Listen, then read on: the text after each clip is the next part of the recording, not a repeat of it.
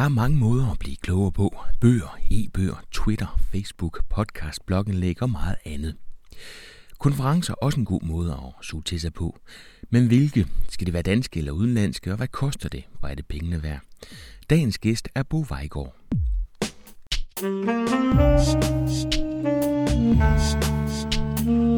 Velkommen til Potterkort, en podcast om markedsføring på internettet. Din vært er Ip Potter. I den evige hien efter ny viden har jeg været i gang med at kigge på konferencer inden for online markedsføring, sådan i en bred forstand. Der er ikke rigtig noget at komme efter i Danmark. Der er en masse små gode arrangementer, men ikke rigtig noget øh, længere forløb eller større konferencer. Det er i USA, de fleste konferencer i online markedsføring ligger, og der er nogle stykker at vælge mellem. Men hvad er det, man skal gå efter? Hvad koster det? Og er det pengene og ikke mindst tiden værd? Som afslutning på 2011 får du lige et par ord om Potterkort og fremtiden for podcasten. Der går alt for lang tid imellem de forskellige episoder. Det tager bare for meget tid, tid jeg ikke lige har. Derfor har jeg besluttet mig til at finde fire sponsorer. Sponsorer, der kan være med til, at jeg finder den fornødne tid til at podcaste hver uge. Jeg har fundet konceptet og mangler nu bare at finde sponsorerne. Så hvis du kender nogen eller tænker, at der er nogen, der er oplagt, så smid mig en mail på ipsnabelagpotter.dk Bo Vejgaard er SEO og webanalytiker ved Site Improve, som holder til i København. Det er den forbindelse, at Bo har været på den anden side af Atlanterhavet for at hente ny viden og inspiration. Det er blevet til en snak om konferencer, og så hvad det er, Bo har fået med sig hjem fra Over There. Jeg hedder Bo Vejgaard, og min øh, hverdagsfunktion er øh, marketing manager hos Site Improve. Øhm, og det er en rolle, jeg lige har fået, efter at have været søgemaskineoptimeringskonsulent og webanalysekonsulent i et par år. Og før det siddet som søgemaskinekonsulent og senere udviklingschef i et øh, decideret søgemaskineoptimeringsfirma, der hedder NetPointers, som er gået ned om og hjem et par gange siden. Men, men det, det er sådan den baggrund, jeg kommer fra. Øh, meget teknisk, meget udviklingsorienteret, øh, meget on-page SEO. Så. Hvad hedder den virksomhed, du sidder ved i dag? Site Improve. Øh, fokuserer primært på kvalitetssikring af websites, af store offentlige websites, øh, brugerstyring og, og øh, accessibility. Øh, og man kan sige, de værktøjer, de laver, øh, er crawler-baseret, og der ligger en hel del i den teknologi, som man kan bruge til at finde ud af alt, hvad der sker på hjemmesiden, og det kan vi jo lige så godt bruge til også at lave et søgemaskineoptimeringsprodukt. Så det er sådan noget, vi barsler med, og det har jeg været inde over. Det var grunden til, at jeg blev hyret for to år, to og et halvt år siden. Det var for at ligesom være med til at komme med noget, noget SEO-input til, hvad skal et, hvad skal et godt SEO-produkt kunne. Øhm. Så de, så de havde et produkt i forvejen, og så du blev koblet på for ligesom at finde en SEO-vinkel på de havde, produktet? Ja, de, de har en, en stribe produkter. De har et, øh, et crawler-baseret øh, produkt, der kigger efter døde links og efter stavefejl og efter den her tilgængelighedsstandard, om den bliver overholdt. Altså er der alt tekster på bøder, er din HTML-kode struktureret korrekt, og øh, alle de her ting, som skal, som skal hjælpe med at kvalitetssikre store offentlige websites primært. Og så den anden del af det er en, af en brugerstyring, som måske ikke er så relevant for det her, men som gør det nemt for en, for en, en webchef at uddelegere, hvem er ansvarlig for hvilke dele af websitet, med rapporter, med fejlstyring, øh, og så følge op på det. Bo, der findes mange måder at, at blive klogere på. Øh, podcaster, blog og forskellige ting. Men en af de ting, jeg har kigget efter, det, det er konferencer. Og det er egentlig derfor, at, øh, at vi faldt i snak, fordi du har nemlig været til en konference. Hvad, hvad er det for en, og, og hvad gik dem på? Jeg har været på Search Marketing Expo, hedder den, SMX, øh, i New York. Og det handler simpelthen om hvad markedsføring via søgemaskinerne. Det vil sige pay-per-click, søgemaskineoptimering og rigtig meget fokus på den tætte kobling med, med de sociale medier, som der er nu. Øhm, og de holder en, en 10 konferencer i løbet af året forskellige steder i verden, og den i New York er ligesom den store for markedsføringsfolk. Så holder de en, der hedder Advanced, som er for supernørderne og, og teknikerne. Øh, men nu er det den store i New York, jeg er på. Øh, ja, og der, der har kørt nogle forskellige spor med SEO for begyndere og avanceret SEO, teknisk SEO, PPC, øh, link building, altså forskellige spor undervejs, en masse forskellige sessioner, men alt sammen relateret til markedsføring på søgemaskinerne. Hvor mange workshops kunne du vælge imellem? Hvor mange, hvor mange dage strækker det over? Altså, den, den var over øh, tre dage, og hver dag kører der fire, fire separ- øh, parallelle spor. Øh, og så kan man så, øh, hvor sessionerne er cirka lige lange, så det er ikke sådan, at du committer til et spor, og så følger det hele dagen. Du kan i, i hver pause skifte mellem, mellem sporene og ligesom sætte dit eget program sammen. Så du skulle ikke tilkendegive på forhånd, hvad for nogle workshops du hoppede på? Du, simpelthen hop, altså, du valgte simpelthen som dagen, den, den skrev frem? Ja, og, øh, og det fungerede faktisk rigtig godt. Man kan sige, det som er konsekvensen af det, er, at de workshops, som, hvor det umiddelbart var nogle kendte, populære talere, øh, der var lokalerne selvfølgelig rimelig proppet. Men, men ikke sådan ubehageligt, fordi der har, de, har virke, de har planlagt den sådan, så at, at der hele tiden har været noget for folk med forskellig fokus, og deltagerne har åbenbart haft så forskellige fokus. Så der er meget få af dem, hvor det virkelig har været, været proppet. Der har været en del af dem, hvor der har været nogle, nogle stykker, der har stået op nede bagved. Men, men ikke, ikke sådan, så det har været ubehageligt. Øh, det har fungeret virkelig godt for mig, synes jeg. Øh, jeg kan sige, mit, mit, mit primære, altså jeg, jeg kom, kom der til med to, to agendaer. Den ene var øh, blive klogere på, hvad skal jeg gøre med vores egen markedsføring som markedsføringsansvarlig. Øh, og den anden var, hvad kan jeg få af idéer, vi kan putte i værktøjer, fordi vi er en værktøjsbiks. Øhm, så jeg har selvfølgelig kigget meget på, på ting, der var teknisk orienteret, som jeg ikke kendte så meget til i forvejen, for at fiske efter noget til værktøjerne. Og så ting, hvor det var meget håndgribelige tips og tricks og best practices til, til hvad jeg selv skulle gøre. Øhm, så har der da været et, et enkelt eller to, hvor jeg har valgt ud fra personlig interesse og simpelthen sagt, det her det er sådan noget, det interesserer jeg mig for, og jeg kan måske ikke lige nu og her se, at jeg kan anvende det, men, men på den lange bane kan jeg måske nørkle med at kode et eller andet, eller, eller bruge det i, i forretningen øh, til, at, til at udvikle noget produkt, men hvor det ikke har ligget lige til højre ben. Så hvad er din tekst så for SMX? Hvad er det, der rører sig inden for SEO lige nu? Altså man siger, den, den helt, der har været to sådan helt overordnede øh, ting, som er gået igennem mange af indlæggene. Det har været, du kan ikke lave SEO uden at involvere sociale medier længere. Hvor, hvor vigtige sociale medier har været, og, og hvordan man kan, kan udnytte dem, og hvad man skal gøre og ikke skal gøre. Og den anden, det har simpelthen været panda-proofing. Altså hvordan kan vi sikre os, at vores, øh, vores indhold, vores website ikke bliver ramt af den næste, af den næste Panda update eller Panda kørsel øh, fra, fra Google med, med deres den her kvalitetssikrings update, de har lavet i, i foråret. Ja. Er det fordi sociale medier går ind og bygger op omkring SEO-arbejde, eller går man bare ind og siger, at SEO i dag er så lille en del af markedsføring, at du er nødt til at tænke bredere end som sådan? Det, det er faktisk ud fra SEO-betragtning. Øh, man kan sige, der er jo den, den added value af, af, hvad du kan drive ind direkte via din sociale markedsføring til folk, der kommer og konverterer i din BIX, øh, er selvfølgelig relevant. Men SEO og altså køb, som er forårsaget af folk, der har søgt på søgemaskinerne, er jo stadigvæk meget, meget større end, end køb af folk, der er blevet henvist af en kammerat på de sociale medier og sådan noget. Så det er, det er ud fra en, en øh, placering på Google-betragtning, at, at de sociale medier vægter mere og mere i, hvordan Google vurderer øh, et site.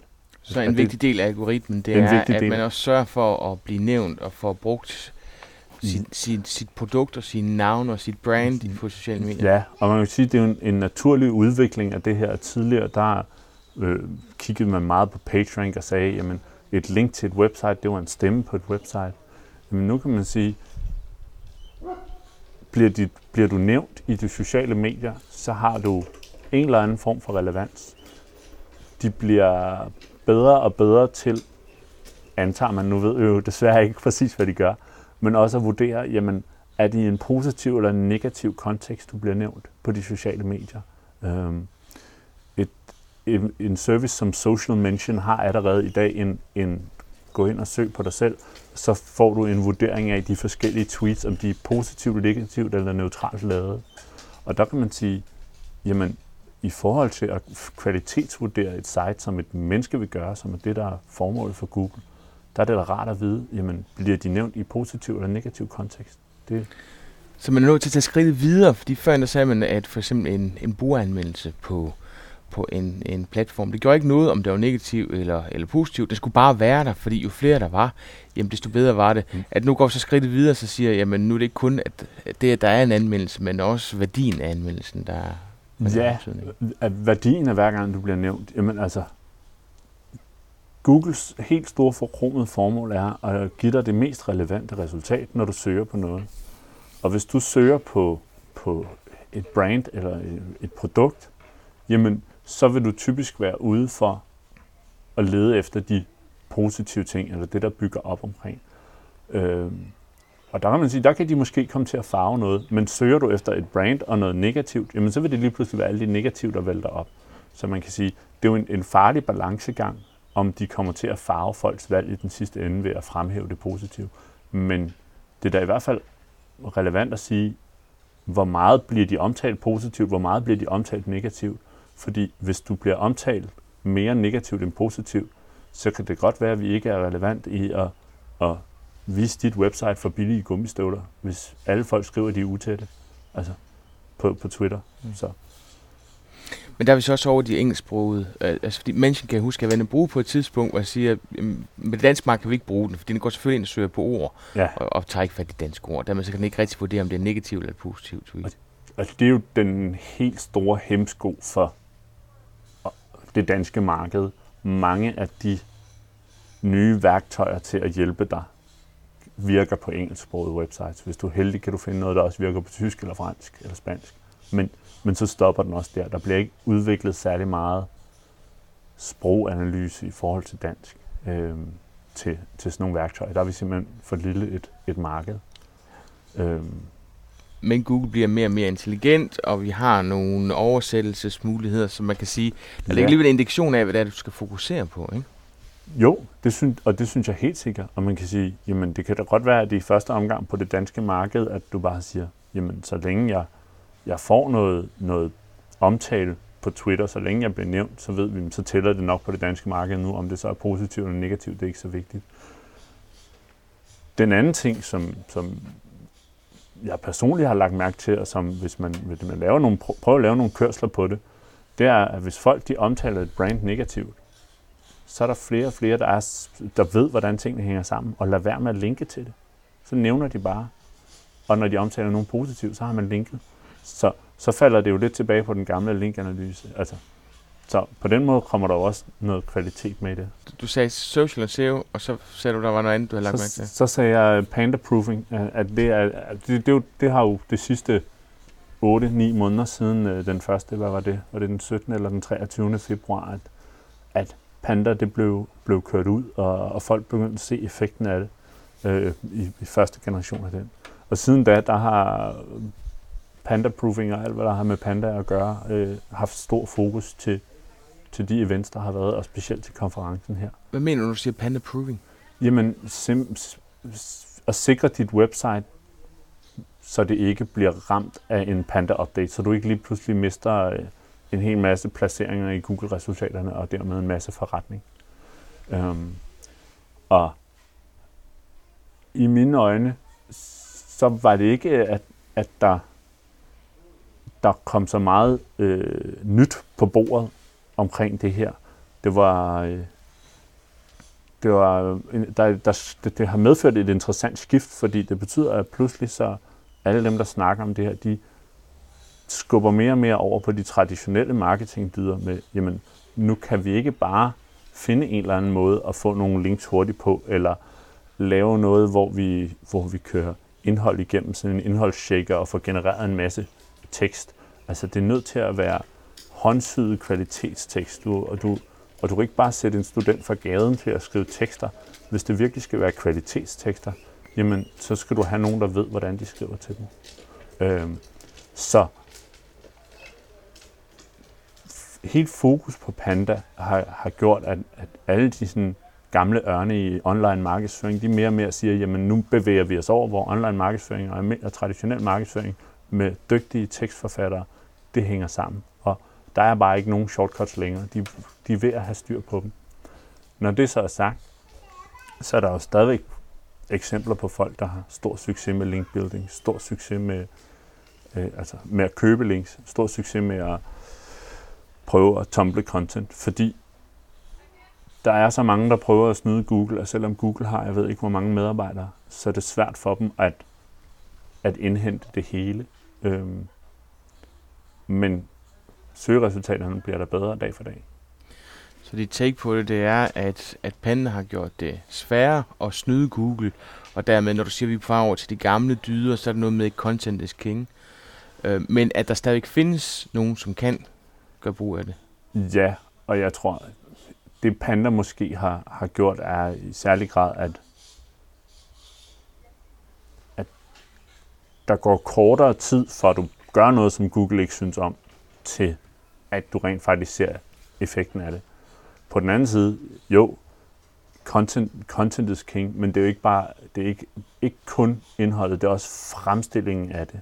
Fordi det, hvis, hvis, ikke, hvis ikke det er sexet, hvis ikke brugerne interagerer med det, jamen, så, så er det sådan set lige meget. Øhm, så i mine øjne, der, der er Panda stadigvæk i bund og grund øh, en naturlig videreudvikling på deres søgen efter kvalitetsresultater. Det er, det er de store linkindex og linkfarme. Det er folk, der er blevet taget i at betale for link, som gør det. Øhm, kan, man, kan man så ikke opnå resultater ved at betale, med, betale for links? Jo, det kan man godt, men man skal nok være, være god til at få betalt for links et sted, hvor det ser naturligt ud, at linket er. Øhm, og så alligevel regne med på et tidspunkt, og, og, om ikke blive afsløret, men i hvert fald, at der kommer nogle opdateringer, som gør, at det, man har investeret i, nødvendigvis ikke på, på lang sigt er, er pengene værd. Helt sikkert. Så det, det, jeg har, det, jeg har taget med omkring Panda, det er, det er simpelthen, jamen, bliv ved med at lave, lave godt indhold, bliv ved med at skubbe det ud af de, de naturlige markedsføringskanaler, du bruger, altså de sociale medier øh, blive ved med at arbejde hårdt for at få nogle gæsteindlæg ud til folk og få nogle naturlige links på den måde. Øh, og lad være, lad være med at prøve at presse citronen, og lad være med at tro, at, at du kan gøre det hele på den halve tid. Øh, så når det så er sagt, jamen, hvad, hvor er vi så med SEO, hvis, hvis der ikke er noget, noget unikt i det, hvis det bare er at lave traditionelt markedsføringsindhold og lave det godt og få det på nettet, hvad, hvad bliver SEO så? Jamen, det, det bliver jo, at, at du stadigvæk har hele målingen og hele opfølgningen, en, en meget mere detaljeret øh, tracking af effekten online, end du måske har været vant til. Og så tek- teknikker i at finde ud af, hvor er det, vi skal, hvor er det, vi skal putte pengene hen? Hvem er det, vi skal skrive blogindlæg hos? Hvem er det, vi skal tage kontakt til? Øhm, og det er jo der, hvor de sociale medier så for alvor bliver bundet ind i SEO, og man ikke kan lave SEO uden. Fordi du har lige pludselig fået, fået adgang til et, et globalt netværk, hvor det er nemt at få fat i en ekspert i Australien og få ham i dialog. Og hvis han har synes, det, det er relevant, det du kommer med, hvis du kan lave et godt pitch, jamen, så får du opbygget noget credit derfra. Hvad koster sådan en tur til SMX, og er det pengene værd? jeg synes, det har været pengene værd. Nu, øh, nu er det også mig, der har været derovre, øh, og det, altså, der er jo noget oplevelse i det. Øh, jeg tror også, at min virksomhed synes, det har været, været investeringen værd, fordi jeg er kommet tilbage med nogle idéer, som kan integreres i produktet. Jeg er kommet tilbage og har nogle ting, der skal gøre ved vores website. Giver det værdi på den lange bane? Det er svært at sige nu. Øhm, det har kostet mellem 15 og 20.000 inklusiv øh, billet til SMX, hotel, øh, fly og omkostninger. Men det kræver, at man er ude og melde sig til i god tid, fordi de har sådan nogle early birds rabatter, og, og der er i hvert fald en, øh, en 2-3.000 kroner at spare der. Øhm, men, men mellem 15 og 20.000 budgeterer vi med til sådan en, øh, til sådan en konference. Øhm, og det synes jeg helt klart, at det er værd. Øhm. Skal du sted igen? Jeg skal helt sikkert på, på SMX næste år igen. Øhm, den er allerede lagt i budget og kalender. Jeg har været på, på den, der hedder Pro SEO, som Distilled laver i Boston her i foråret. Den har de ændret navn på nu til Search Love. Øhm, den ved jeg ikke, om jeg kommer på jeg kommer ikke på den i London og New York nu her. Jeg ved ikke, om jeg kommer på næste år. Øhm, de er lidt mere, altså der, der kører et enkelt, det er lidt mere fokuseret spor. Øh, ren SEO, ren search, ikke så meget pay-per-click, ikke så meget... Øh, selvfølgelig er der lidt sociale medier med, selvfølgelig er der lidt link building med, men, men meget search-fokuseret. Og det var rigtig, rigtig godt. Øhm, men SMX, hele netværksmulighederne også omkring SMX, at få lov at møde folk, og at, øh, og at der var så mange forskellige spor. Det, det gjorde det til, til en, en anden oplevelse, og prisforskellen er så lille, så der vil jeg i hvert fald, hvis jeg stod skulle vælge mellem de to, vælge SMX. Øh, men den anden, hvis du er hardcore SEO-mand, så, så er det helt sikkert relevant at komme på. Øh, det er Distilled og SEO der står bag den. Du taler om, at Google justerer søgeresultater, både generisk og personligt, baseret på brugeradfærd. Kan du ikke prøve ja, at forklare det? Øh, det er jo ikke noget, jeg har, har videnskabeligt belæg for, øh, men der var en, en gut, der hedder Mark Monroe, som sandsynliggjorde det med nogle resultater, og det giver egentlig meget god mening. Ligesom øh, du formentlig sidder, og jeg sidder og kigger på min webanalyse og siger, jamen, det der sker på mit website, hvad betyder det egentlig for brugerne? Vi kigger på bounce rate og siger, jamen, den her side, hvorfor bouncer de, hvorfor er den høj? Hvorfor, hvorfor skulle Google ikke også kigge på webanalyse for søgeresultaterne? Hvis nu, øh, hvis nu du kommer ind, laver en Google-søgning, klikker dig ind på resultat nummer 1, og du kommer tilbage til Google til den samme søgning inden for 30 sekunder, så vil jeg som Google sige, gud, så må det søgeresultat ikke være særlig godt. Altså, så, så simpelthen, så, så simpelt som det.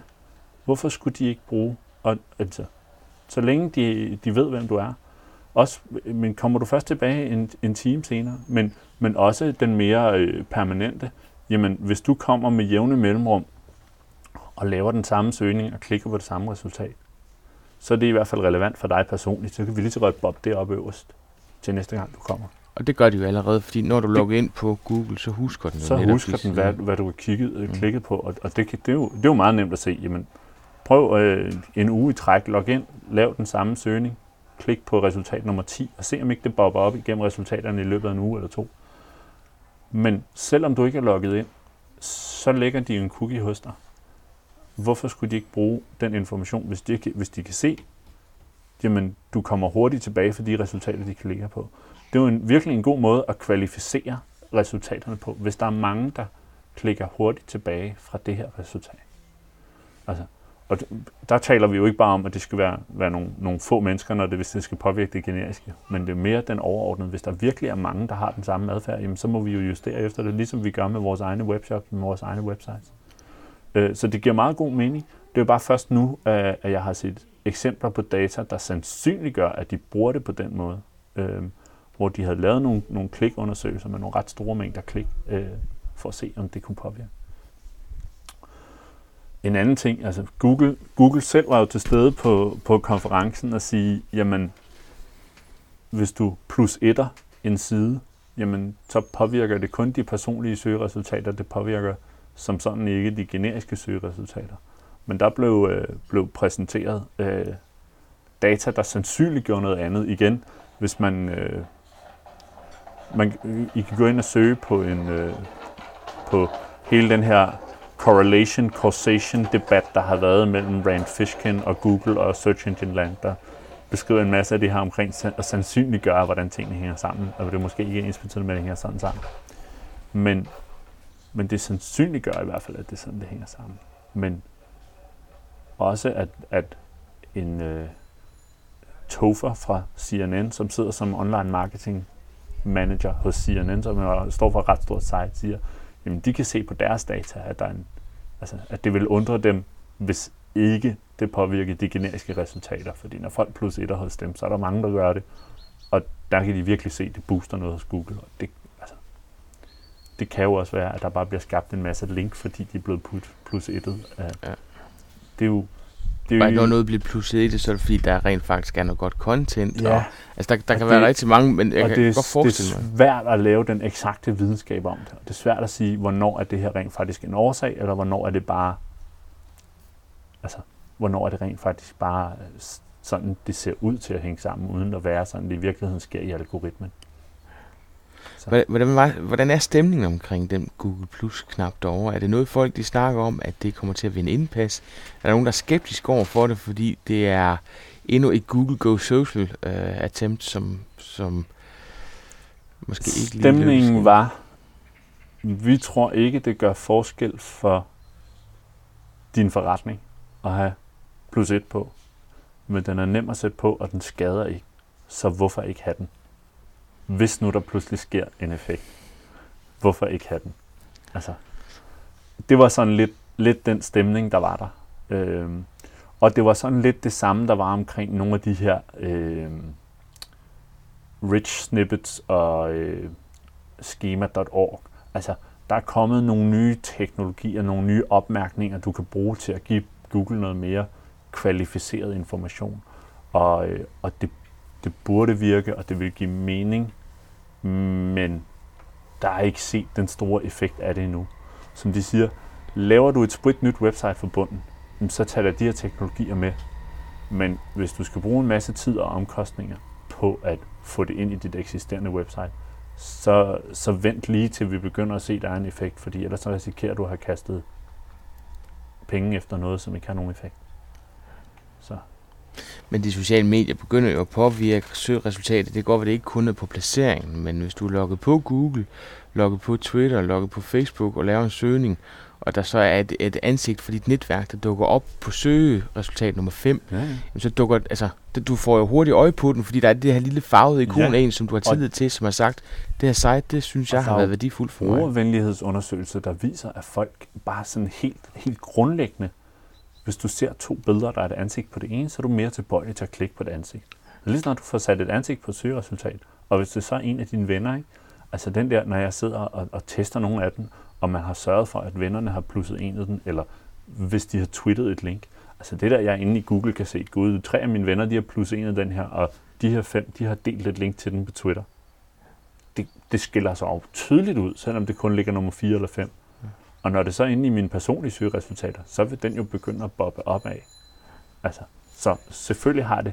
Men det skal, men det skal fange an først, fordi på nuværende tidspunkt, mm. når jeg kigger, så er der ofte bare et enkelt ansigt, og det er så altid det ansigt, der så er manden bag det pågældende site. Ja. Så, så vi skal skride videre, før det går hen og får virkelig værdi. Ikke? Ja, og det er igen der, hvor jeg tror, at tingene, tingene er en lille smule bagefter, og en lille smule langsommere om at fange an i Danmark. Fordi ser du det med nogle af de store amerikanske, laver du, laver du en søgning, og jeg, og jeg kan jo se det selv, når jeg er i USA, så får jeg nogle andre resultater, end når jeg er herhjemme, selvom det er den samme computer. Baseret, altså de ved jo, hvor jeg er i verden. Og når jeg søger på Google i USA, når jeg sidder i USA, på noget, der har med online markedsføring at gøre, og så kan jeg ellers bare se ansigterne på dem, der sidder rundt omkring mig på SMX-messen poppe op. Jamen, så, så begynder det at have værdi. Men, men det er jo stadigvæk nok kun i, i den her branche, som koncentrerer sig om det, at der også sker det her. Det var noget tid, før den bliver rullet ud. Når du nu ikke tager på konference, hvor går du så ellers hen for at blive klogere på, på online markedsføring? Jamen, altså, jeg, prøver, jeg prøver jo at følge, at følge med på Twitter en hel masse, og følger nogle bestemte folk. Øhm, og man kan sige, der er nogle af de, de sådan Search Engine Land, SEOMOS, som jeg synes er helt grundlæggende at følge med på inden for SEO. Øh, sådan online markedsføringsmæssigt, så øh, Outspoken Media øh, har en, en god blog, en lille, en lille øh, forretning, øh, drevet af en 4-5 kvindfolk i Upstate New York, men, men som har en, øh, en humoristisk vinkel på tingene, og faktisk også skriver ret godt indhold. Øh, dem kigger jeg til. Men, men generelt, jamen, jeg prøver at, at følge med i, hvad sker der, og det er, Twitter er nok min, min primære kilde. Og det er jo det, jeg, jeg elsker ved Twitter, det er, jamen, hvis jeg følger 10 folk, som hver følger 10 folk, jamen, så kommer der lige pludselig retweets af LinkedIn for 100 forskellige. Så kan jeg have nok så meget spændende i min RSS-feed fra 30 forskellige blogs. Der er stadigvæk en større diversitet i det, der kommer ind via Twitter. Øhm, så, så det, det er min, min primære kilde til, til links, og der opdager man så nogle nye blogs, som man vender tilbage til, og der er nogle af dem, der bare er sådan en one-off, her var en interessant artikel. Øhm, nogle af dem, jeg følger rigtig meget lige for tiden, som jeg synes er virkelig, virkelig brager igennem med nogle sjove og interessante ting, det er Michael King. Han hedder I Pull Rank på, på Twitter. Øhm, han er sådan en up-and-coming superstar med, med snakker meget om det her øh, med at lave målgrupper ud fra Facebook. Har han været rundt om. Han laver, han hackede lige et lille værktøj sammen og frigav her den anden dag til at lave øh, keyword research via de sociale medier. Øh, det, man kan finde det inde på Seumos bloggen, det hedder Go Fish. Gå ud og fang noget, noget, noget linkbait. Øh, det virker ikke halvdelen af tiden, fordi det bare er, at folk de misbruger det, og han gør brug af nogle API'er, der er begrænsninger på antallet af tingene på. Men, men det, han, han skriver nogle fede ting. Han skriver dit sprog, der er let, let forståeligt og let tilgængeligt. Og du kan få adgang til at tage fat i nogle af de her ting, og så forme dem om selv. Øhm, og så ellers, ja, folkene bag Seumos og Distilled, hvis først du begynder at følge dem, øh, og følge Outspoken Media og de folk, der er der, jamen så, skal, så spreder det sig som ringe i vandet, øh, hvad du får fat i. Hvilke online-værktøjer bruger du? Har du nogle værktøjer, du bruger i din dagligdag, hvor du tænker, det kunne vi gerne få glæde af? Ja, altså jeg har et, et enkelt, som jeg blev introduceret til til Pro SEO i Boston, som jeg er helt tosset med, som hedder Follower Wonk. Øhm, jeg ved ikke, om, om du har været rundt om det tidligere, men du kan, en af de ting, jeg rigtig, som jeg bruger meget ved det, det er, at du kan søge i, i de biografitekster, folk de har på Twitter, efter hvad er det for nogle emner. Og simpelthen gå ind og søge, øh, nu kan man sige, jamen, søgemaskineoptimering eller usability, øh, UX. Søg på nogle af de der ting, og så får du en liste over folk rundt omkring i verden, der i deres biografi har skrevet, det her det er det, jeg interesserer mig for. Fordi Twitter Search, den går ind og søger på det, der bliver tweetet om. Ja. Så nu er du over i et værktøj, som går ind og kigger på den på beskrivelse, man har lavet af sig selv, da man oprettede profilen. Og simpelthen søg, hvad, søg, hvad interesserer folk sig for? Og hvis jeg skal, hvis jeg skal sige, okay, nu, nu har jeg brug for noget mere usability i mit netværk, jamen ud finde nogen der og starte med at follow dem.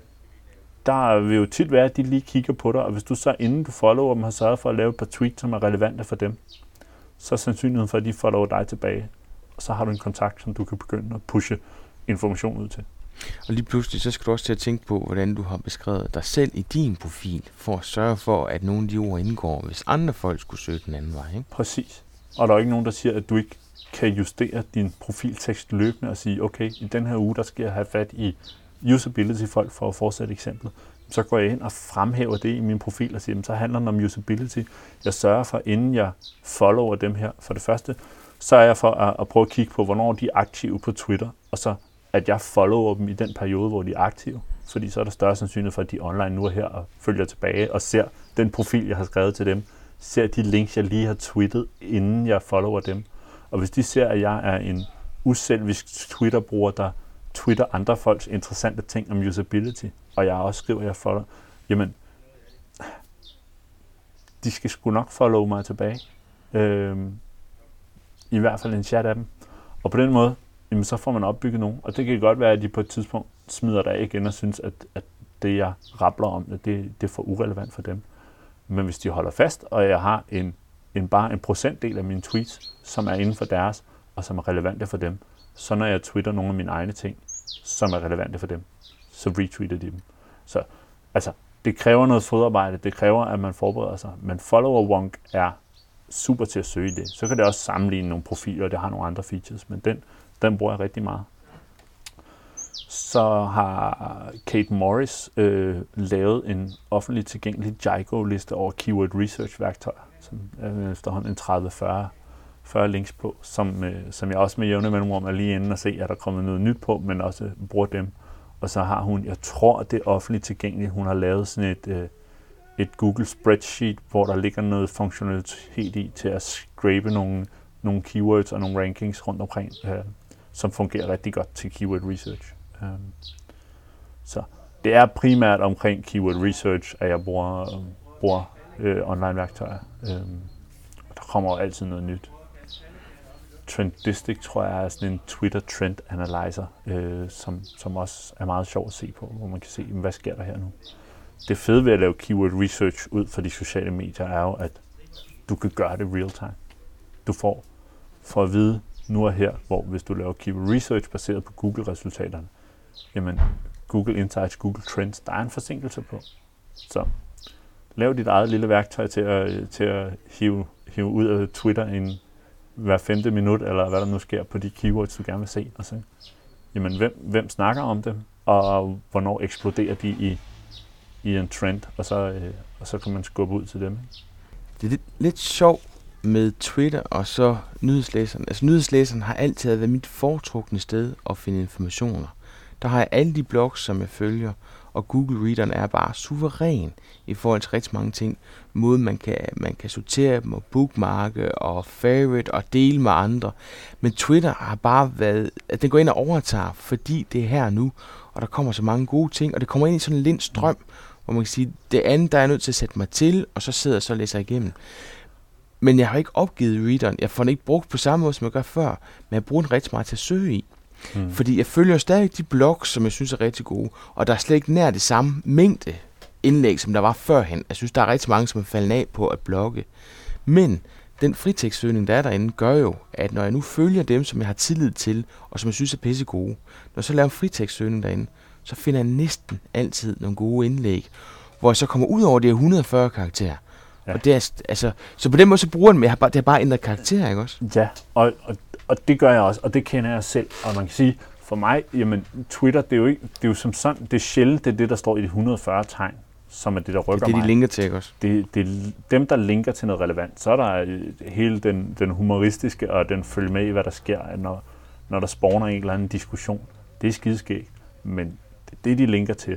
Og der, altså, jeg elsker stadigvæk min Google Reader. Jeg har stadigvæk alle mine ulæste, og jeg har, og, og iPad'en er med i seng hver aften til at sidde og lige prøve at læse bare lidt og finde ud af, hvad der er kommet. Øhm, men Twitter kombineret med Instapaper eller en anden websaver er mit kongeværktøj her og nu. Altså, også fordi så i Instapaper, jamen, der kategoriserer jeg jo også tingene og opbygger, simpelthen nærmest opbygger de her bøger, som jeg så kan hive på e-pub ned på en e-bogslæser eller over i iPad'en. Og så har jeg nærmest en, en bog af indlæg inden for et emne med mig. Øh, og var det Michael Creek, der for nylig, Michael Rik, der for nylig frigav en stribe, stribe af hans Instapaper-ting som e-bøger.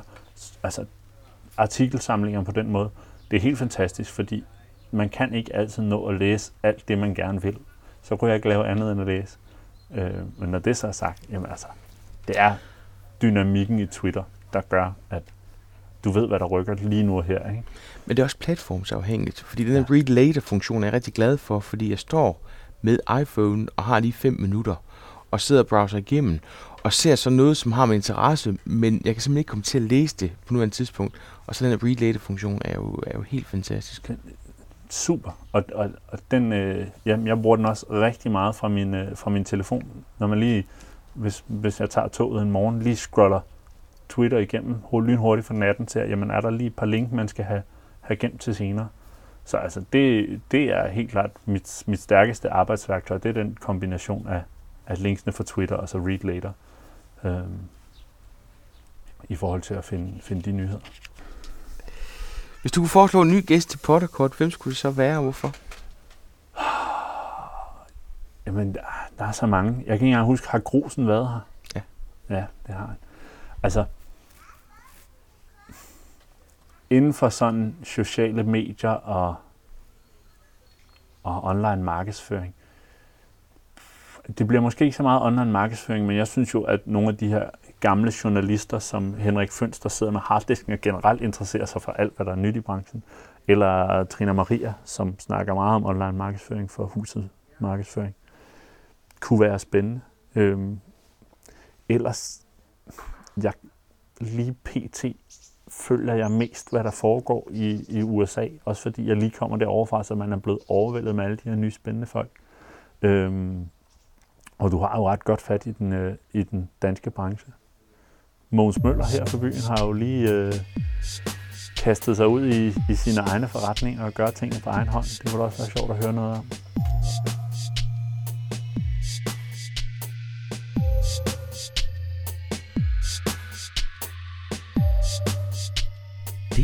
Vi nåede i denne omgang. Som altid, hvis du tager dig tiden til at smide en kommentar på bloggen eller i iTunes, ja, så kan du være med til at holde liv i podcasten.